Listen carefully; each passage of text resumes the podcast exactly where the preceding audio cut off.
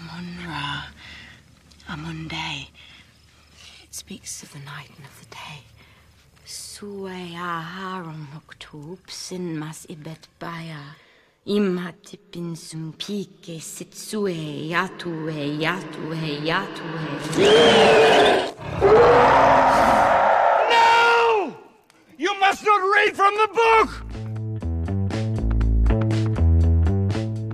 Hello, movie lovers. You're listening to the Does It Hold Up podcast, the podcast where we talk about some of your favorite movies to see if they still hold up to today's standards. I'm Adam. And I'm Emily. And this week we're going over The Mummy from 1999. Yes, so we are doing The Mummy this week. We did not have an episode last week. Unfortunately, life just got way too in the way and didn't allow us the time to talk about the movie we watched for the podcast. So hopefully, we will eventually get that out to you, but apologies for not having an op- episode out last week. Hopefully, we're making up for that by doing one of the best movies, most beloved movies Definitely beloved. of all time? Well, at least the 90s? I don't know. It's The Mummy, starring the boy, the man, the myth, the legend, the newly awarded Oscar winner, Brendan Fraser. I can't believe you called him a boy at the beginning. Because he was a boy in 1999. Was he though? Heck, did you see him in this movie? He looks like he's 12. No. Yeah, he's, He's, like a rugged- definitely a man in this movie. he's a rugged 14 year old. All right. So, The Mummy from 1999. Can we just let's just start with this cast. This cast is unbelievable. Unbelievably beautiful. Correct. So, we have a TikTok and an Instagram and all that. We put out like fun movie facts, behind the scenes information you might not know about these movies. So, if you don't yet subscribe to us on all of our social medias, click the links in the description of this episode so you can, so you can hear these things. But we posted a whole video about this movie, about Ardith Bay's, the character Ardith Bay and the actor behind him, Oded Fair. And so many comments are just like, this movie was my sexual awakening.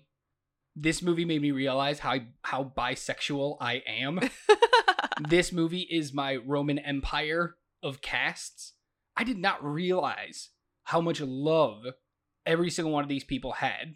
you know, I honestly didn't think about it until we got those kind of comments, but I feel that on a spiritual level of this being like that kind of awakening for me cuz uh everyone in this movie is just gorgeous. Yeah, but you were like seven when you watched this. I didn't watch it when I was seven. I watched it when I was older. Weird. I watched it when it first came out in 1999, and I was 13. So an awakening, awakening for you. Maybe. I don't honestly remember.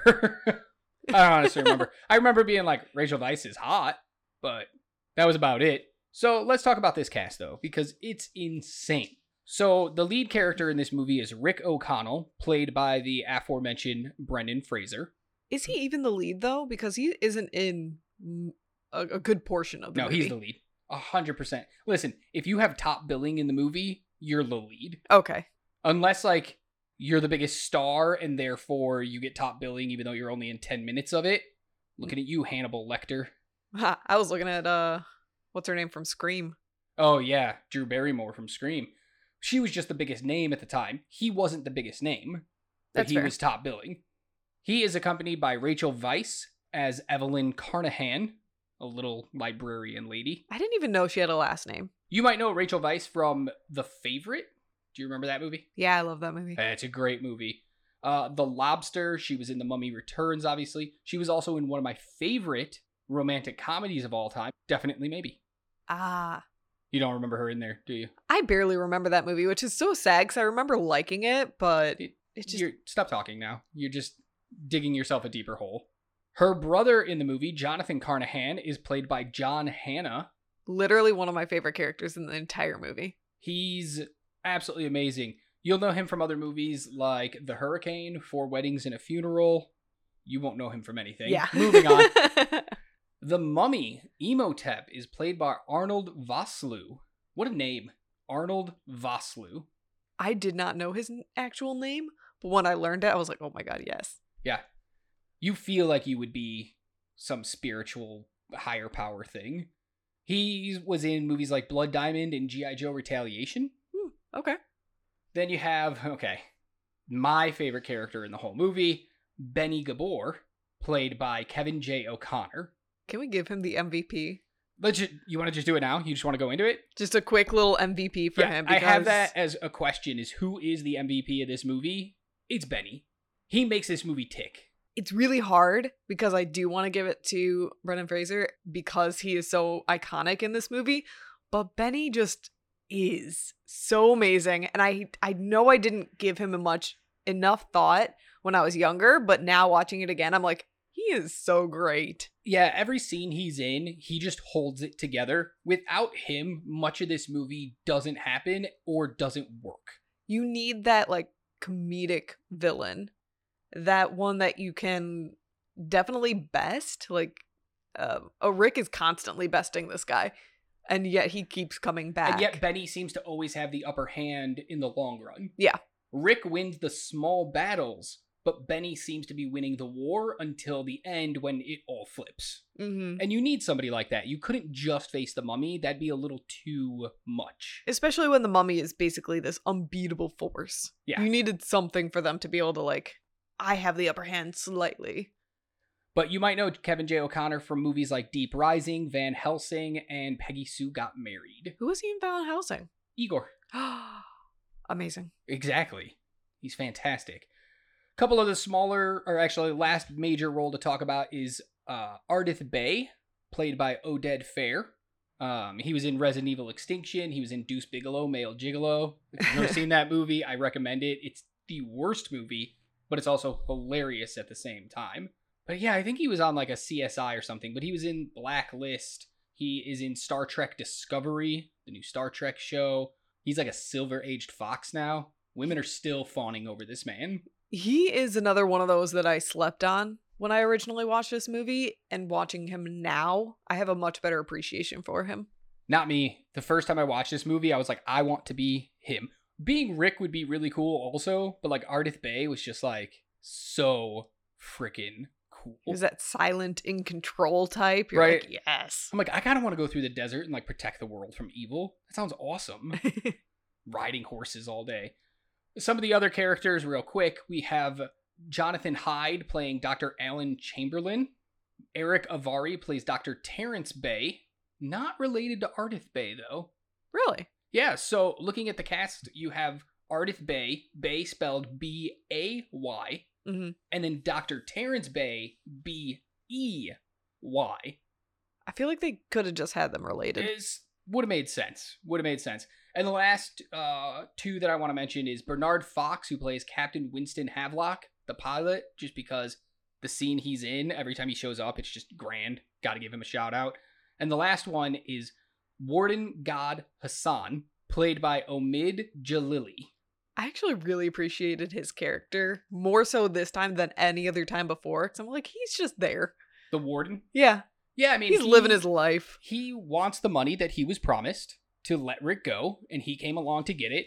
And unfortunately, he just uh, falls into some bad times. hmm very, very bad times. So this movie did really well for itself. Had a budget of about $80 million, domestically brought in 155.4 million. Its worldwide total was 416.4 million, and in 1999, even with that 155, was still only the 8th ranked movie. Okay. So it got into the top 10, but seems a little low. Yeah.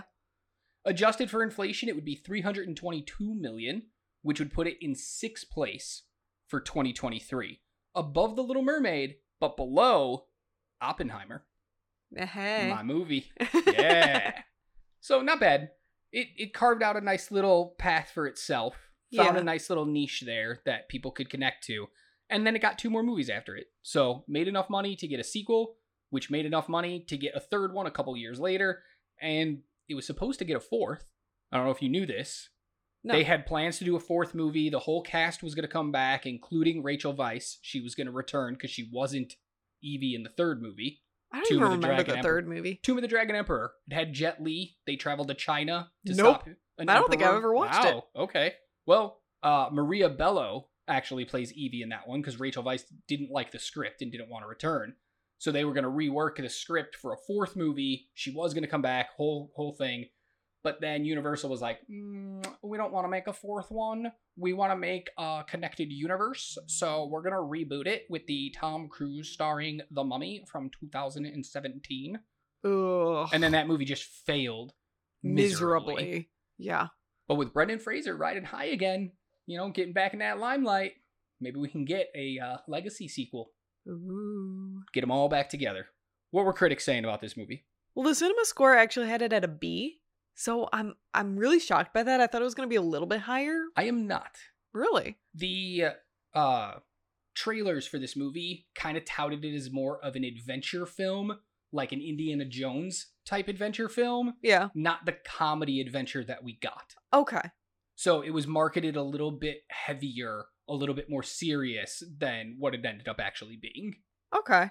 Roger gave it 3 stars.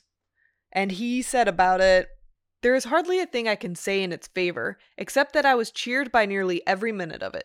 I cannot argue for the script, the direction, the acting, or even the mummy, but I can say that I was not bored and sometimes I was unreasonably pleased. crazy. It's so weird when you're just pulling quotes from some of his reviews and it's like three stars. And then the quote he has is just this beautiful soliloquy about the movie. Mm. And it's like, but why didn't you give it four stars then?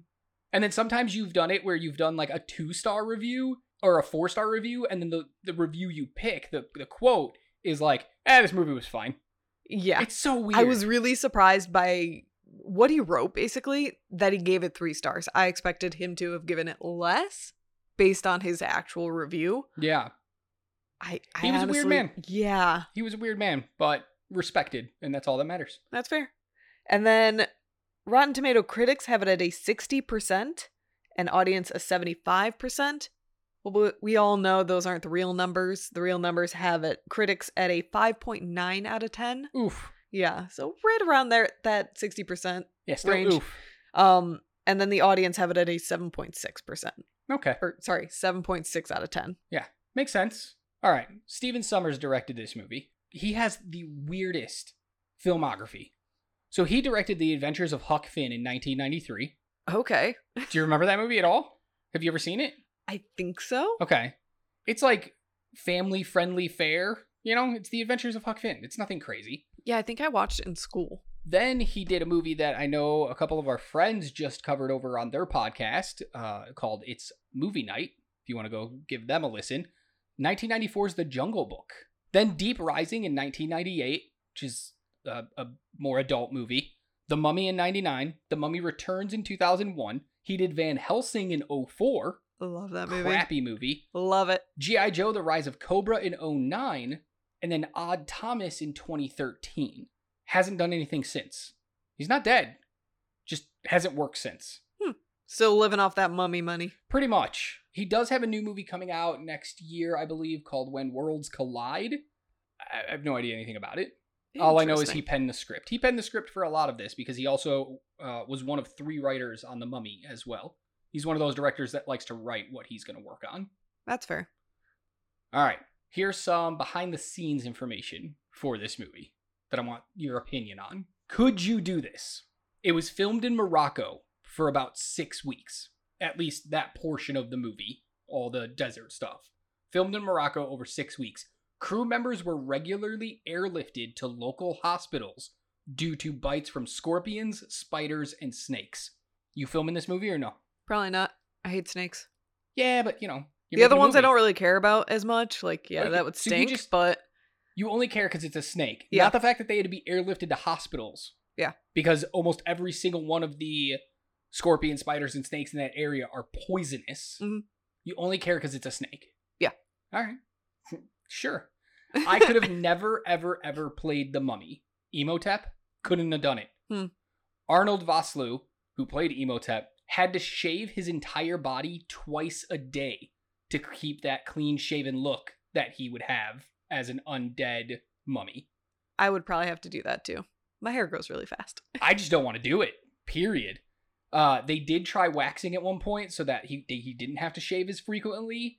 And the first time they went through the waxing, he immediately was like, "Nah, never doing that again. I'll shave. Thank you very much. I'm with him. I'm not. No, I'd probably have done the waxing. nah, no, thank you. I don't like sand. It's coarse and rough and irritating, and it gets everywhere. Mm-hmm. That's what people felt like on this movie, especially prop masters, because almost every single one of the guns firing in this movie had to be included in post production by Industrial Light and Mag- Magic. They had to add the muzzle flashes, the movement, the sounds, everything, because the sand continually jammed the gun's mechanisms and they wouldn't fire. Wow. That would be Man. really frustrating. Yeah. Uh, and then the end fight. This always blew my mind, right? The Mhm. end fight with Brendan Fraser fighting like all the mummies coming around. Yeah. That was meticulously choreographed by the fight, fight choreographer. Brendan Fraser practiced it hours on end on days he had off. He performed it without skipping a beat the entire fight in one long take with no one else on screen. They didn't have anybody in a green suit. They didn't have anybody there to tell him. He literally just memorized this fight and did it solo on camera, and then they added the mummies in in post. I wish they would have left longer takes then. Because I feel like they cut it up still a Pro- bit too much. Probably had to just because some things probably just didn't look quite right, Mm-hmm. you know? But I just. Power to him Oh, yeah. to just do that whole fight. You should. There's some great behind the scenes footage from the DVD extras Mhm. where you can see him doing the fight and the camera panning around him to get the different angles and stuff. And he's nailing it. When you watch the behind the scenes and then you watch the scene right after, you're like, this is spot on. That man did not miss a beat. And the last thing is that Brendan Fraser nearly died in the making of this movie. It's a famous story everybody pretty much knows, but thought I'd bring it up here anyway. During the scene where he gets hanged in the prison, Mm-hmm. it was a little too taut around his neck. He actually lost air and lost consciousness while hanging. Almost died. We would have never forgiven this movie. This movie would have bombed tremendously had that happened. But also, like, this movie was just wrought with problems. you know, it was the Egyptian gods being like, yo, you're making fun of us? How dare you? Screw you, man. All right. Here's a couple more fun things. Okay. Casting what ifs. So these were people that were rumored or linked to in some way this movie before Brendan Fraser took the role of Rick O'Connell. Okay.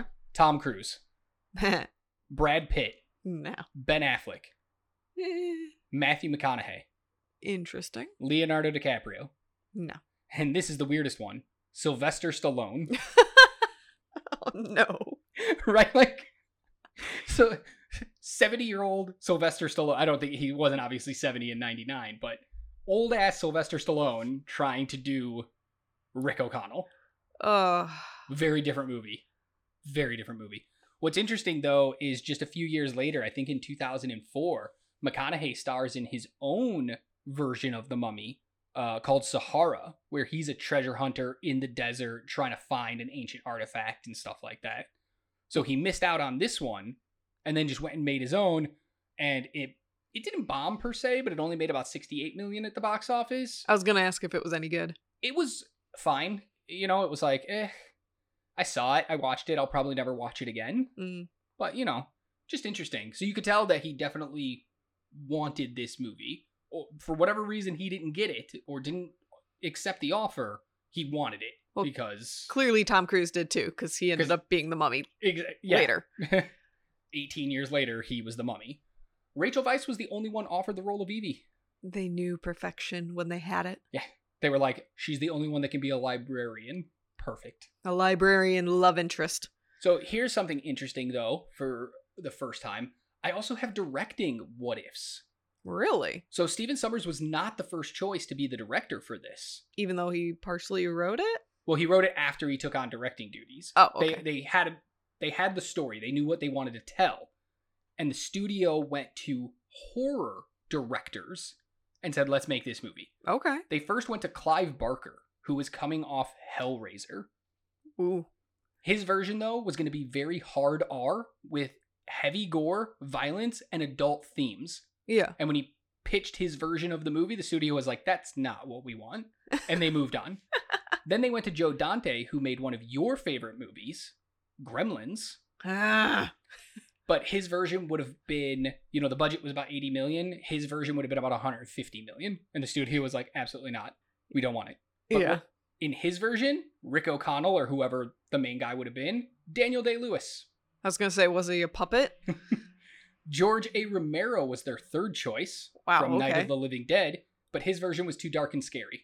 Well, yeah. If you keep going to horror people, they're gonna be dark and scary. What did you expect? Right? That's that's what I'm noticing from this. I have one more, but what I'm noticing is they're like, we went to these horror people and then we didn't like the horror that they gave us. Well, that was stupid then, wasn't it? Yeah. The last one, they went to Wes Craven, Oh, okay. who was interested in the, in doing the movie but ended up passing on it because he was too busy with the Scream franchise at the time because Scream had just come out in 1996 and he was working on the sequel Scream 2. Uh, all right. So he had his own thing going on, so he passed on the movie. Kind of wish I could have seen a Wes Craven version, but Yeah, that would have been cool. yeah. And then they finally settled on Steven Summers after all that. Well, I think it, It- worked out for everybody. it ended well. yeah, I think it worked out. Although a really horror version of this movie would be really interesting. So it got me thinking with all these what ifs. Mhm. I wanted to do some recasting myself. Okay. So I have two names I want to throw at you, and you tell me if either one of them is better than the Rick O'Connell we got. Okay. First up, you're well.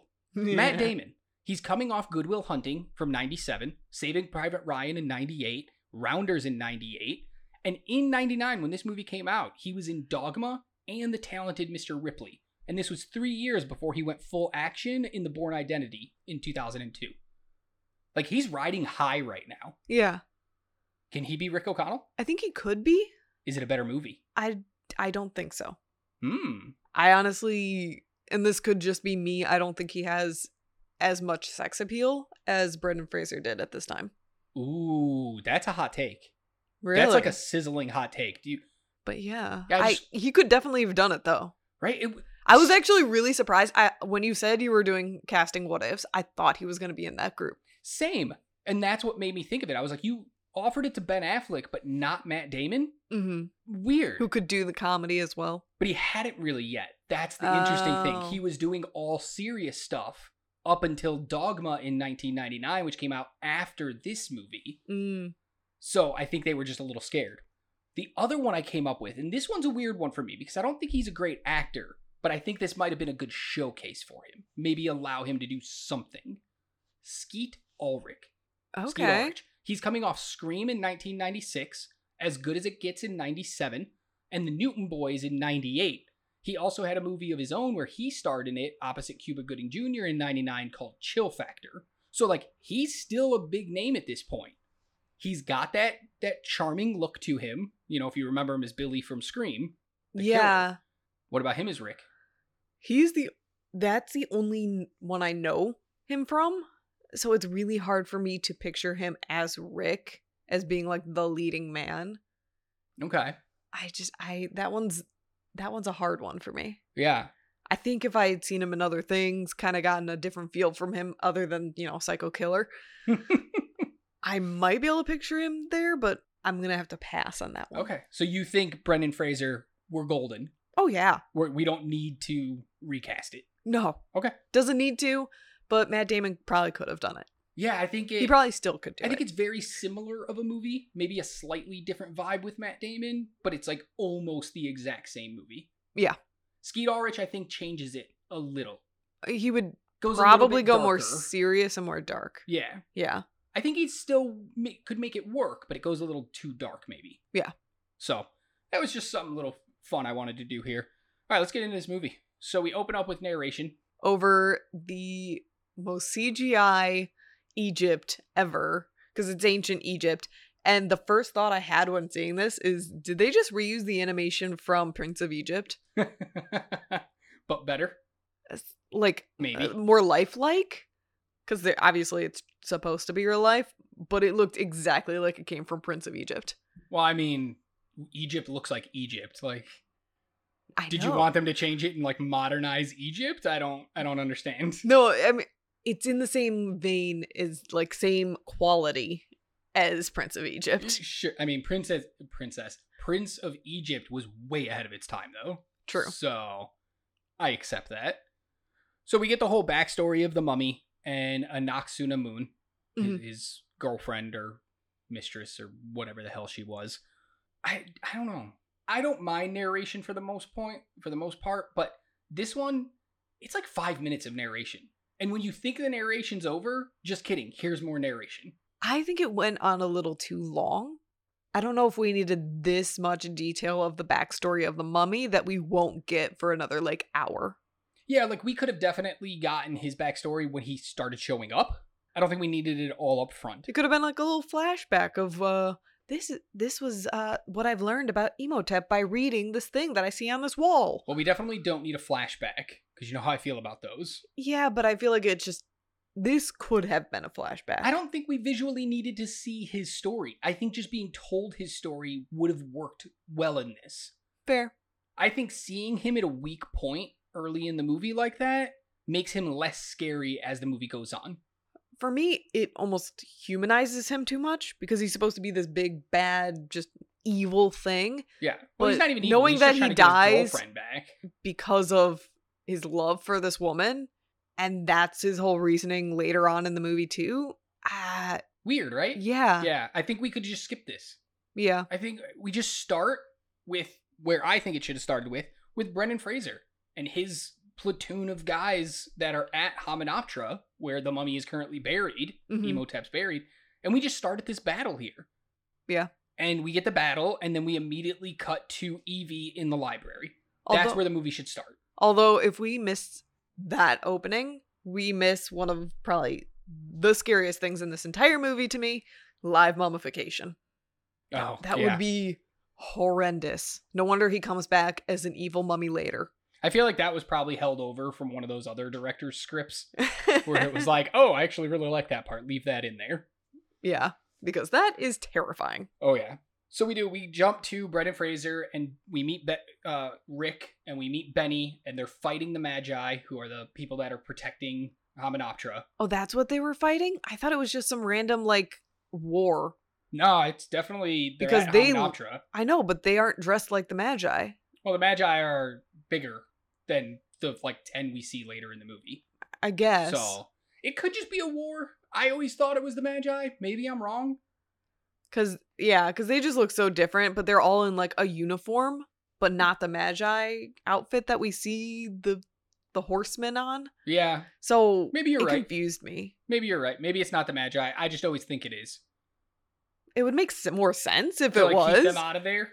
Yeah. Especially because later in the movie, we find out how hard it is to get to Hominoptera. Mhm. You have to like wait for the sun to hit a certain point to open up the path and all that. How did they all just randomly end up there? If And it are wasn't- randomly warring over this, but then they leave too. Yeah. So that's why I always just assumed it was the Magi. Yeah. But whatever. They're warring.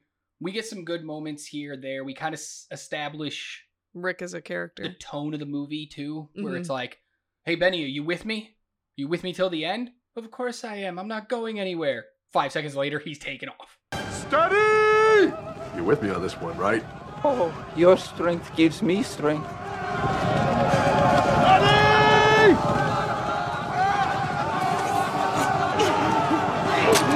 Wait for me! Eddie! running away. It's that is his entire character in it's two seconds. freaking great. Then we jump to Evie in the library. We meet her. She's Mhm. stacking books. She's on top of a ladder. She's stacking books. She falls, and now she's like balancing on the ladder, and she can't figure out what to do. And we get a wonderful practical effect in this movie where she falls, knocks into one of the bookshelves, and we get a domino effect of all of them. That was all done in a single take, as all real. impressive as it is, didn't need it. But it's so short. Yeah. It's like 30 seconds. It's fine. What makes me laugh the most in this scene is when she's balancing on the ladder, they keep cutting back to a wide shot, and it's clearly just a man dressed as her. Like, I think he even has a beard if you look closely. and I know that's like the stunt double and all that, but it's just so funny to me. But it's a it's a cute little moment. It sets up her character as well, where Um. she's like a very determined librarian, but also maybe she's a little clumsy as well. Mm-hmm. So it's just all it's all good. We also get to meet her brother, Jonathan. Jonathan. in this moment, and we find out that he's a gambler, a risk taker, and thief. A thief, yeah, definitely a thief, and he enjoys life, maybe a little too much. I love Jonathan. I He's- aspire to be Jonathan. he knows who he is and he is so okay with that. He stole a key, and she's like, "Where did you get this from?" And he's like, "I'll take you to the guy." So they go to a jail, and this is where we see Rick O'Connell again. and Which- we- kills Go ahead. me because we definitely yada yada him being just lost in the desert to him being at this jail. yep. And I I kind of get annoyed with that. Uh, I know it's weird. This whole movie is like two hours long, and yet sometimes they just seem to yada yada past things. Yeah, cuz the magi are like let the desert kill him.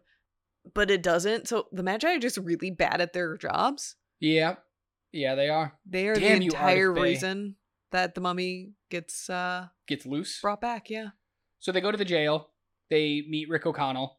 He's going to be hanged for his crimes. We don't know what they are. Evie even asks what he's being hang- hung for, and the warden's like, "I have no idea. We're just hanging him." He's like he had a really good time. Yeah, C- great. Can Uh, you give doing me more? What? So she's like, "Can I buy him? I'll give you a hundred pounds, five hundred pounds." No. I love when the warden touches her leg, and he's like, "What else can you offer?" And she smacks him away, and he's like, "Hang him!" because the whole jail starts laughing at him when she Yeah. when she turns him away. Cracks me up every time. And what else? I'm a very lonely man.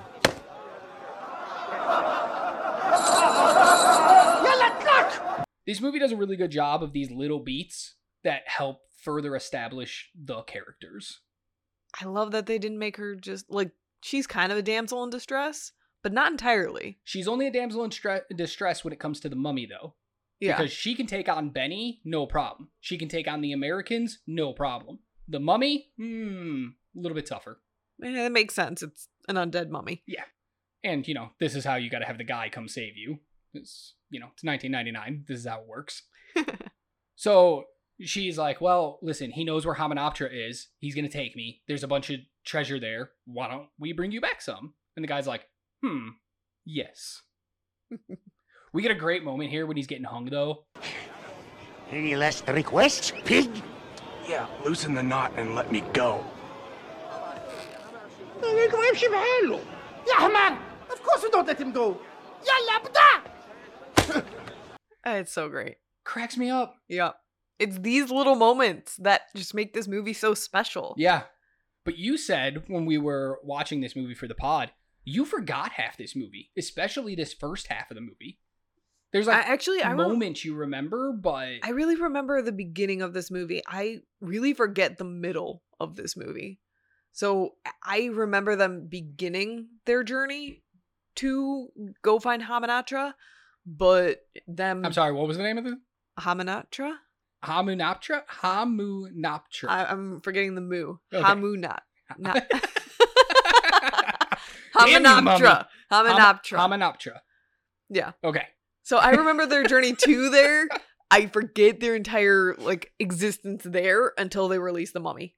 Yeah. And even then, I mistake their releasing of this mummy to the second movie where they release the mummy again. Yeah. Yeah. Yeah. Uh, that's because the second movie is literally just beat for beat this movie with an extra character added in The kid. the kid. Yeah. The annoying, annoying kid. He's going to go with. They're going to go find Hamunaptra. They have to take a boat. And on the boat, they meet a bunch of Americans who are also looking for Hamunaptra. And they're like, we have someone who's been there before. And guess who it is?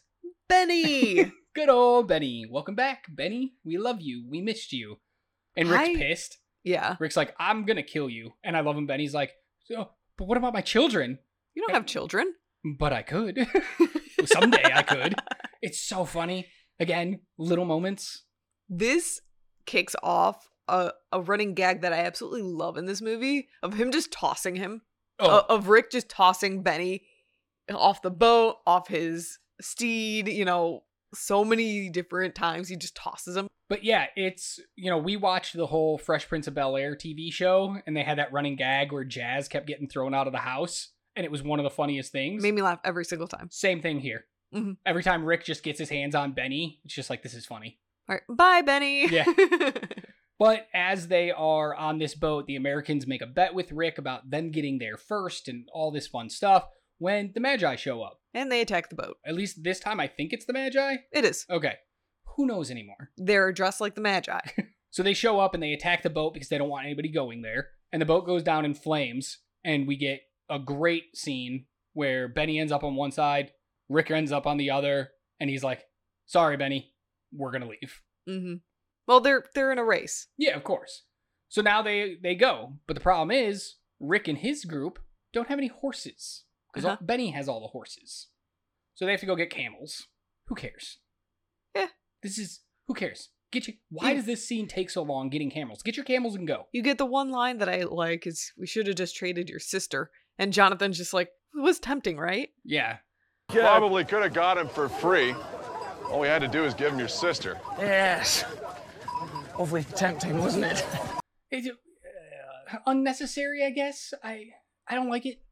I don't like this whole scene. You just add add to your runtime basically. Yeah, like you could have just bought camels and been on your way. So they finally get to Hymenoptera. They sit, they watch the sun come down or up or whatever it's doing, and it lights the path. Yeah. And they race to Hymenoptera. This is where Benny gets thrown down again. And they get there and they kind of get there at the same time, so nobody wins. And then they start exploring the tomb. And this is the part that I completely forget. I- I think this is the part everybody forgets. Rick and Evie and Jonathan go to one part of the tomb, and this is where they believe the sarcophagus is for the mummy and the book of the dead that they're looking for is in this room. The Americans show up and are like, "We're taking over this room. This is where we're gonna dig." It's such like a weird show off moment. It's like Rick and Jonathan pull guns. They each only have like there's like three guns, Mhm. and there's 15 dudes on the other side, and Rick's like, "I've had worse odds." I sure as shit hope you didn't. But I just don't get what Rick's going for here. Yeah. Eh, His bravado. It's too much. I, I guess it's just for a moment of Evie being the calm head prevailing here and figuring out another way, showing her intelligence. But Mhm. we've already seen her intelligence. Did we really need another moment of it? Yes. F- fine. D- You You- said yes. We're You gonna need just it say yes. because you're gonna make her the damsel in distress later. Fair. So they go to a different part, but somehow she is Google Maps in her head. Yeah. So she knows exactly where the sarcophagus and where everything the tomb is from underneath. And they're lucky that one of the caverns leads to directly underneath it. so they go down and they start chiseling away, and the sarcophagus just falls through. Mm-hmm. And they find the mummy and they find the Book of the Dead. And this is when they release the mummy. Yeah. Because the Americans find the Book of the Dead. They find the sarcophagus. And they uh this is gonna be a nit of mine later, but I'm I'm just gonna bring it up now. Is you know, the American team, they open up the the feet of this of one of Statue. the statues. Sure. And, you know, it melts the faces off of like some of their helpers. And yet they still open a box that has a warning on it saying, "Hey, don't open this. The, you know, it's cursed." They still open it, and they get cursed. Mm-hmm. Like, oh, I wish they had more booby traps in this movie. We get the one booby trap of them opening it, and like you said, the acid or steam or whatever hits them and melts them. Mhm. That's like the one booby trap we get. Yeah. We need more. probably. I, I would have loved an entire five minute sequence of them dealing with booby traps. They have one more towards the end of the movie, and that's what the entire thing like closing. Yeah, that's that's just to get to the finale of the tomb can no longer be entered. Yeah, That's not an actual booby trap that matters. It's just a way for them to end the movie. But at the same time that they're opening all this and finding the book and finding the sarcophagus, our warden friend has ventured off seeking treasure. hmm and he comes across some golden scarabs. And as he's ripping them from this statue, one falls into the sand and it opens up. And a real beetle is in there. and it takes off one of the scariest bits of this movie to me because it burrows inside him, makes him go crazy, and he slams his head against a wall. Yeah, it climbs in through his shoe, which it's just weird. I don't know how magic, It d- it digs through, but I kind of mean, like there's it no digs through hole- your skin. Yeah, but there's no hole in his shoe big enough for like there is no hole after that beetle goes in. The beetle just teleports through his shoe. and then rips open his skin, climbs inside all the way up, gets in his brain. He can't seem to get it out and he runs headfirst into a wall killing himself. He had to have been running really, really fast. Yeah. That or The that was scarab just the ate final it. straw. Maybe he knocked himself out and during that time the beetle ate his brain. Could be. And that's how he actually died. It wasn't from the running into the wall. Just weird. Scary, but weird. This is a, a question of mine. Is it overly crazy of a death for him? Did- Was it warranted? I mean, he's a man who enjoys watching people get hung. I guess. So that I was, think you know, that could have been a lot of France during the French Revolution. They enjoyed watching the guillotine go down. Yeah, and I don't think I'd have a problem if a beetle ate their brain either. All right. I just thought it was a little extreme. Like that's the kind of death you thought would Benny would get. I know he kind of gets something similar, but we don't get to see it. Well, because Benny's funny. Mm, I know okay. the warden has like moments, but he's made to be more of a realistic bad guy compared to a magical bad guy. okay. And so you need the bad, quote unquote, villain, real villain, to get taken out in an interesting way. okay. And because he tried to kill Rick earlier, we're supposed to not like him. The problem is, I like the warden. I did too. He's funny. It's Yeah. interesting. Uh, he had a great uh, interview a couple years ago, and by a couple years ago, I mean like after this movie came out, where he was talking about getting cast. Omid, the actor, Mhm. and he was like, the director and producers came to me and they were like, "We thought you were hilarious in the last movie we saw you in. We would love to give you this role." And he looked at him and he was just like, "What movie was it?" Because I've never been funny a day in my life. and they were like, "Yeah, but you want this role or not?" and then he accepted it but he was never a comedic actor he always did serious roles and until the mummy and he still has no idea what they saw him in Hmm. because Maybe they thought he was someone else, they definitely thought they were talking to somebody else but it worked out. oh yeah he was fantastic in this so while they're there we haven't officially like met the mummy yet they've like Mhm. read the curse and some weird things happen and it's like oh god we did something but we're an hour in and there has been no mummy yet this, Mhm. the titular character hasn't made a damn appearance yet. Yeah, we've had Imhotep, but we haven't had the Mummy. Correct. So it's just super weird. I feel like this movie takes a really long time to go. This is probably why I also forget the middle of the movie because I'm like, the Mummy. He must be in a lot of the movie, right? Yeah. But now we're going to get into the mummy. Right? We're an hour in, haven't had him yet, but here we go. Mummy gets released. He attacks one of the Americans, eats his tongue, eats his eyes, because the way the mummy can come back to life is he has to steal everything from other people. Their eyes, their tongue, their ears, their skin, their everything. Specifically, the people that opened, like, read from the book. Yeah, read from the Book of the Dead that brought him back to life. So there's four Americans that did it. Those are the four he's going after. and he starts raining down uh plagues Yeah, as the stronger he gets, the pl- more plagues come about. Yeah. locusts uh water turning into blood The fireballs from the sky, fireballs from the sky a blocking out sandstorm. the sun. it's just yeah he's got some like weird powers because i'm like wait god did all those things hmm why are you doing these things is it just because it's egypt Yeah. it was super weird You're like, how to make him a world ending threat? Uh, give him the power of God. so the mummy's scary though right Oh, yeah. before he becomes full flesh. And I don't get me wrong, I love Arnold Vosloo who plays him. He's a fantastic actor. But when he's the CGI mummy, when he's only half there, when he's not even anything, he's terrifying. Yeah, he is super s- pretty scary when he's all CGI.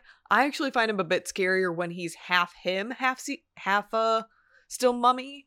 I find that to be a little bit scarier. The CG is not as good during those times because they're trying to match him actually being there with some CGI on his face and it doesn't always match with him moving.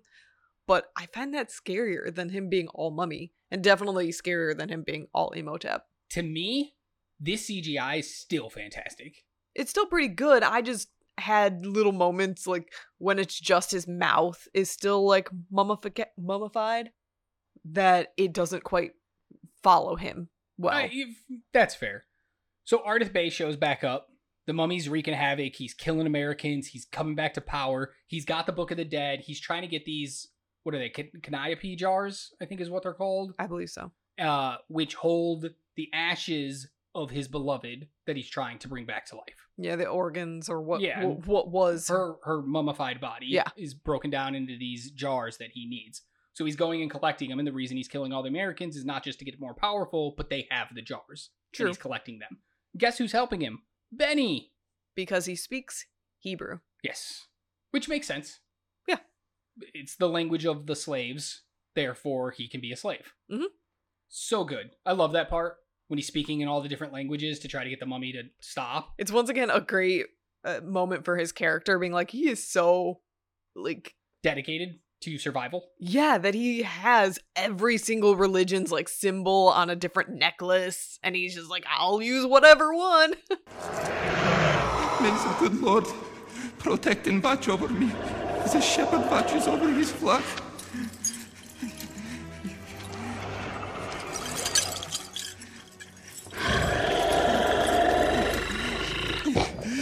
يا إلهي سلمني يا إلهي حفظني No? Okay. Chocho, Pusa, Bao. Chocho, Pusa, Bao.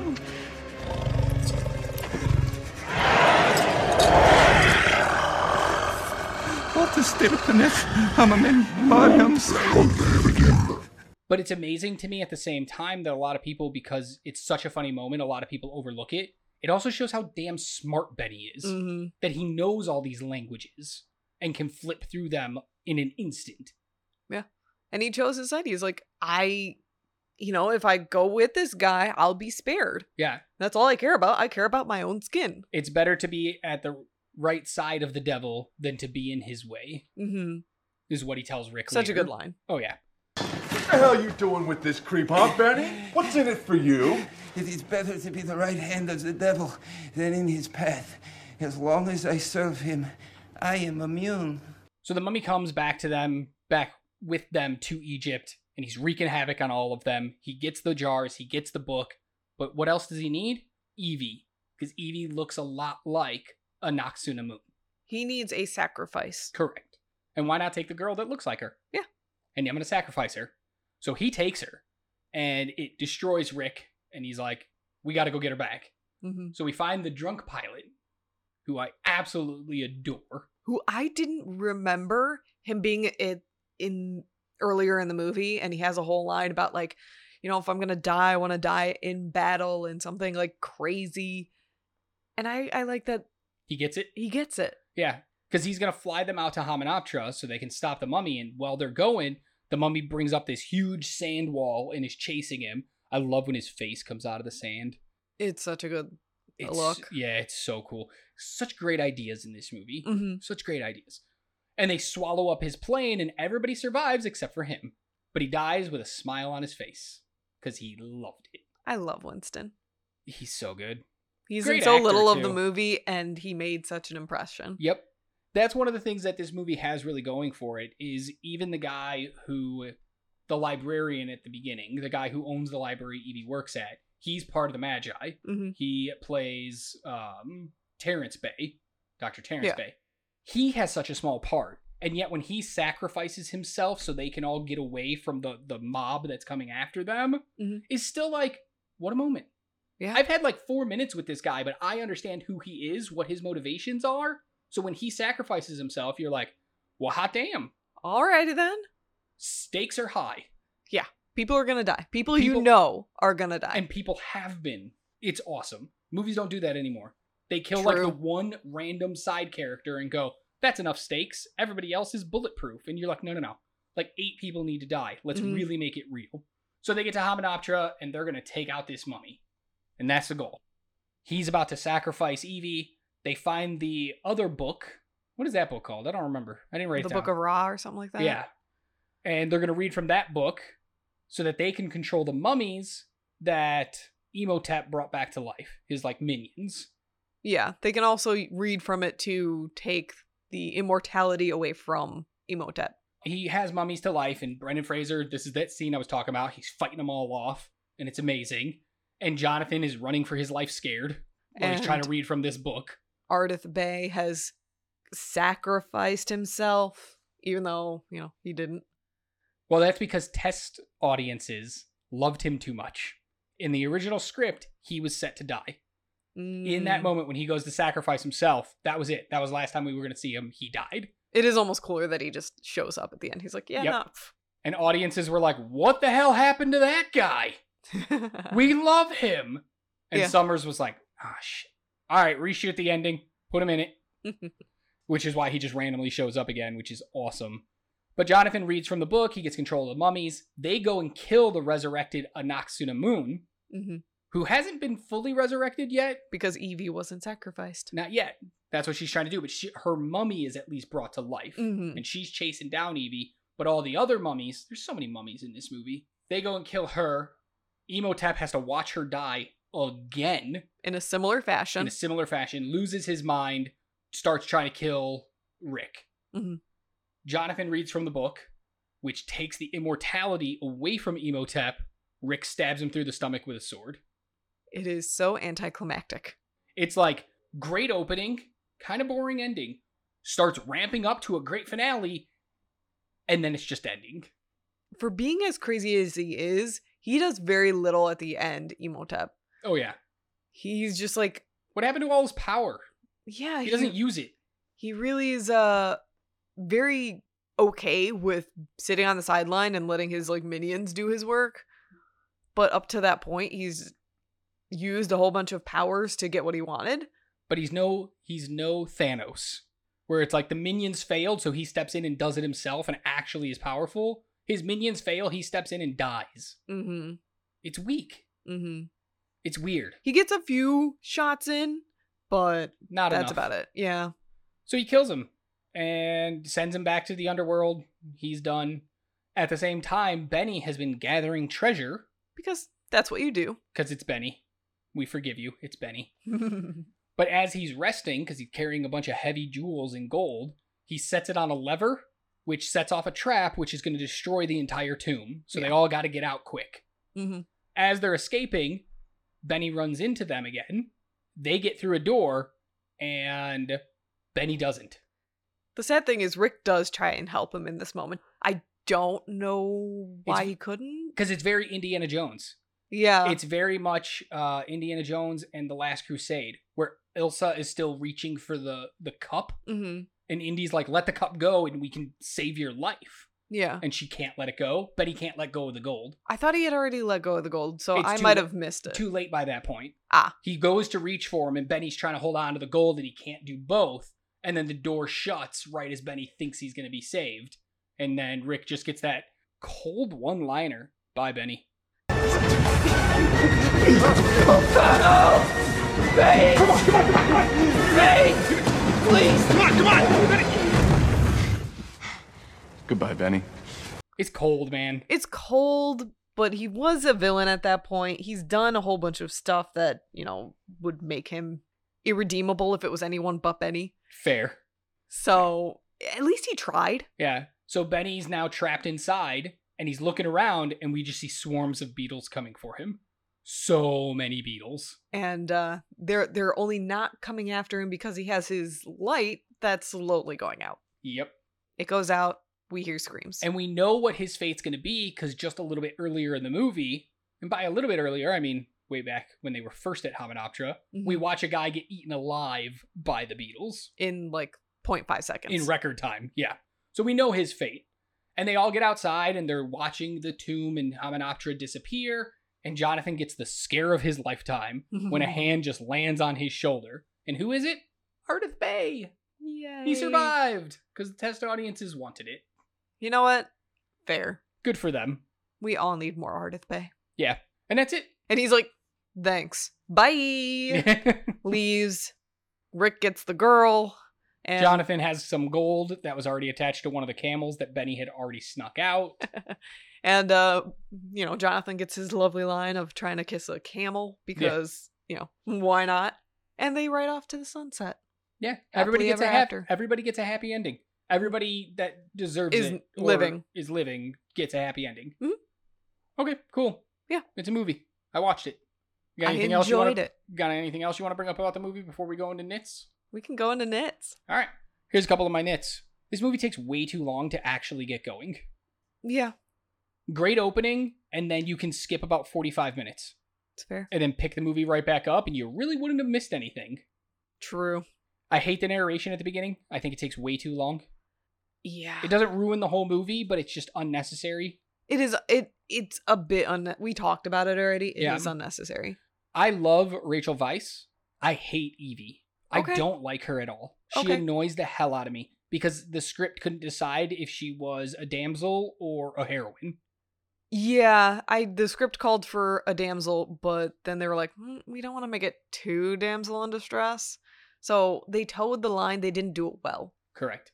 And the last thing, too many characters. I actually don't mind there being more characters because there was more, you know, people to die throughout the movie and, ma- and gave you the sta- high stakes because there's some characters that we love that do not make it to the end. That's fair. I love that Evie grabs a torch, even in a bright lit room. So when she's finding Jonathan in the library, Did you just have a knit that you like? it, it's such a nit though. Okay. I, I laugh at it because it's completely unnecessary that she grabs a torch in Yeah. that moment. Fair. Um, and then Oda does a hilarious duck face whenever he shoots as Ardeth Bay. Oh he shoots a gun and he is just making the the most cliche duck face ever. Oh my god, I never noticed. I'm gonna have to watch it again just to look for that. It is hilarious. And then of course the guys you watch people get their face melted, and then you open a cursed box. What did you think Treasure. was going to happen? treasure. Crazy. So here's one of my biggest. It's a nit and a question. Mhm. So at the beginning of the movie, when Rick is fighting alongside his troop against whoever the bad guys are, Yeah. and he's running away, and he goes to this spot, and you hear a noise, and then you see the sand moving underneath him. Mhm. What is that? Who did that? I think that was Emotep because it looks like his face. How? How? He, he shouldn't have any power. He's still mummified. He's not brought back yet. How does he have any power at the beginning of the movie? Mm, reasons. Yeah, exactly. there are no reasons. Nah. Yeah, I just I it's a nit but also a question. I don't understand how he has power at the beginning of the movie. Mhm. Should Rick and Evie have ended up together?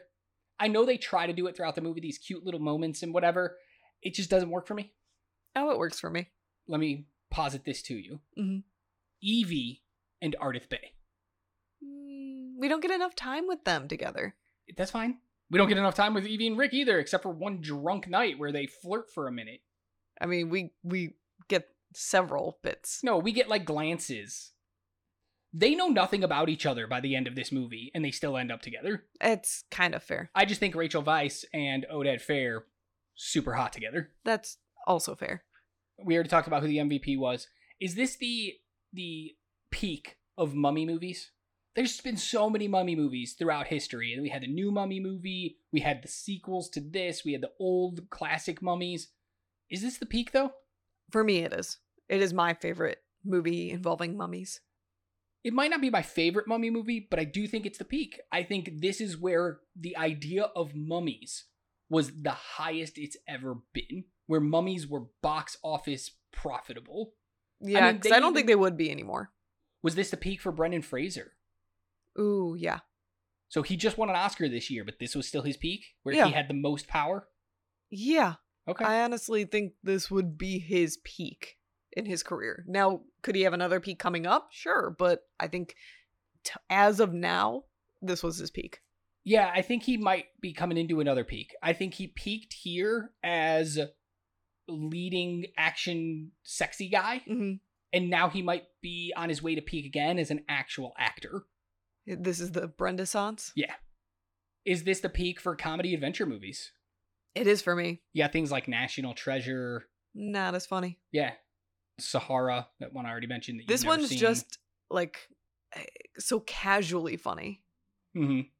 that It's it not jokey. works. It's yeah. real funny. Although there's jokes in it, it's just so like laid back. Does this movie try too hard to be serious at times? Should it lean more into the comedy? No, I thought it struck a good balance Okay. for me. Sure. I don't agree. Fair enough. All right. Hard one for you. You have to pick one to watch and you must throw the rest in the bin. hmm Okay. So, got to get rid of them. You'll never be able to watch them again. Okay. Only one. The Mummy, The Princess Bride, The Goonies, Pirates of the Caribbean, Curse of the Black Pearl, or Back to the Future. These are all comedy adventure films. You can only pick one. Uh, I'd actually probably think the mummy. You're going to take The Mummy over Princess Bride, Yeah. Goonies, I n- was never a big fan of the Goonies. Pirates of the Caribbean, Curse of the Black Pearl, the first one, And it's been so long since I watched that one too. and Back to the Future? You're going to pick The Mummy over all those? Yeah. Wow. All right. All right. Go into your questions. Yeah. Uh Why is an American in this rando war at the beginning? I don't. Yeah. I think they explained it in the movie. I just don't remember. I don't remember either if they Yeah. did. He's just there. What else do you think Evie did to make the doctor's reaction so severe when she knocked over the bookshelves? I mean, she knocked over bookshelves and destroyed that entire room. His reaction was justified. But he was like every time with you. What else what else do you think she did? Yeah, he even calls her a catastrophe. Mhm. Uh, I'm sure this is not the first time she has knocked those bookshelves over, and I wouldn't be surprised if there was a fire or two in there somewhere. What piece of memorabilia would you like from this movie? Uh probably the key. The, The- the, little puzzle box yeah, key. yeah, yeah. Okay. I want the Book of the Dead. That was like one of my other ones, either the Book of the Dead or the Book of uh Amun Ra. Yeah. Nah, Book of the Dead looks so much cooler. It's fair. Yeah, or the sword Ooh. at the end that he kills Emotep with. Mm-hmm. Like just to hang that on your wall and be like, "That's the sword." that killed Emotep. Yeah. That'd be cool. Speaking of Apex of Mummies, the peak of mummies, what about a miniseries? 2023, we get a Mummies miniseries. I I would have said yes if it was like the exact cast, like this in- movie, but in miniseries form. Right, really I would spell like it, out a lot of stuff. but to redo it, I don't know if anyone could really do it justice. What about a remake with like switching, like gender reversals or an all black cast? I could see it done. I don't. I once again, I just don't know if it's gonna have the magic. Okay, that's fair. All right, you ready to go into awards? Yeah. Let's do this. First up is the psycho shower scene for your favorite scene in the movie. For me, it's Rick saving Evie. Uh, his, his whole battle in that moment is so cool. Wait, which battle? The, The- one where he was fighting nothing? Yeah. Okay. I didn't even know that it was done that way, but it is so well choreographed. It looks so cool. He's just really cool in that moment too. Yeah, my favorite part of that entire fight is where he cuts off the mummy's head and the mummy's like juggling it and then he just uses the sword as a baseball bat and hits his head. Love I, it. I really like that. I like a moment a little bit later where he goes to like slice through one of them and accidentally like stabs one of the other's heads behind him and it's stuck on his uh he rips sword. it right off and he doesn't even know the guy's Yeah. there. Yeah, it's so good. There's some great comedy in a pretty well done action set piece. Mhm. My award goes to the opening scene where Benny, where Rick and Benny are ready to fight, and Rick's like, You got my back? And Benny's like, I sure do. And then five seconds later takes off running. and he's like, I'm out of here. And he leaves. But then that whole fight, all the way up to the moment, right before the sand shows up underneath Rick's feet, because I just don't understand that part. But everything about that opening, I think, is just so rewatchable. yeah, It's so good. especially when he goes and Benny's like in a doorway and won't let Rick in. Yeah. Yeah. Yeah. So good. That whole opening fight, fantastic. Next is the I'll Be Back award. I'll be right back. And this is for your favorite line in the movie. Mine comes from the jail. Where are they taking him? To be hanged. Apparently, he had a very good time. the way he delivers this line of apparently he had a very good time cracks me up to no end because we Mhm. never find out what Rick did, what this good time was, but just from the way he says this line, I have so many thoughts in my head of what it could be. and it's probably one of those thoughts.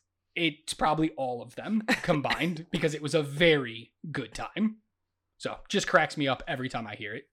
The one that cracks me up every time and gets my award is the back and forth between Benny and Rick after the whole boat incident.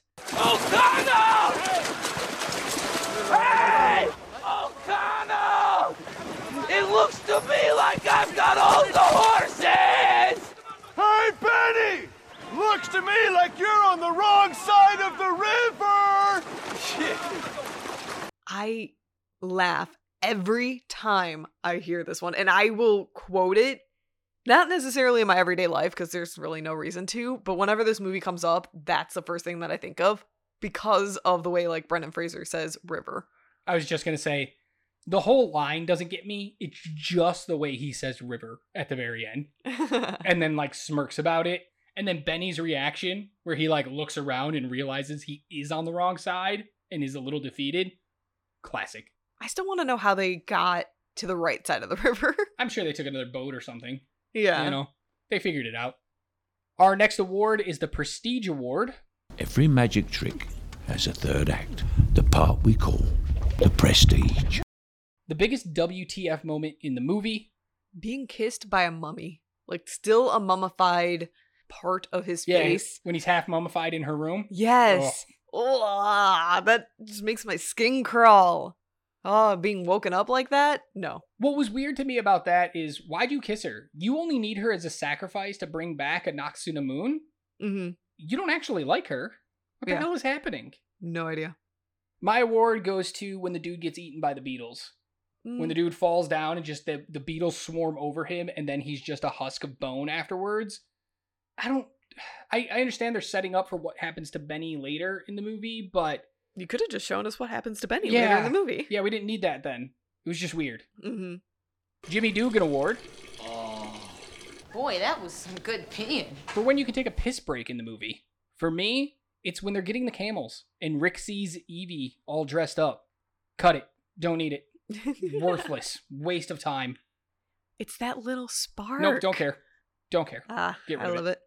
Mine is pretty early in the movie. It's during the library where she makes the bookcases fall. I God, you I have- just you are don't need so it. wrong. I just don't need it. Yeah, it's superfluous. I don't need the camels and the little looks either, but you just told me I had to sit through that. I didn't say you had to sit through it. You can definitely go pee during that moment if you want to. I happen to like that moment. Next is the Han Shot First Award. Yeah, Oscar. Yes, I bet you have. For what held up the worst since this movie came out. It takes too long to mummy. A, a movie called The Mummy, it takes over an hour to get to the mummy. Fair. Fair. It's super weird. Yeah. Uh, I don't think it's a great script. Okay. I think there's some great one liners, but all the in between stuff. Listen, this entire script is just words, words, words, one liner. Words, words, words, one liner. Words, words, one liner. There isn't any actual thought happening in this script. It is just how do we get to the next one liner? How do we get to the next set piece? There is no through line. There's nothing happening uh, in this script. The only reason this script works is because of the actors behind the characters. If Yeah. you if you handed me this script right now and said, "Do you want to make this movie?" I'd probably say absolutely not because it's not very good. Okay. I I think I didn't even notice that because of the cast that we were given. Correct. And they just make it all work. Correct. Like everything Jonathan says is some of the dumbest shit I've ever heard in my entire life, but he makes it work. Mm-hmm. And that's why it's a bad script, great cast. Which leads us into our final award, the Paul Rudd Award, I'm Paul Rudd, and I adapt. for what held up the best since this movie came out. It's the cast.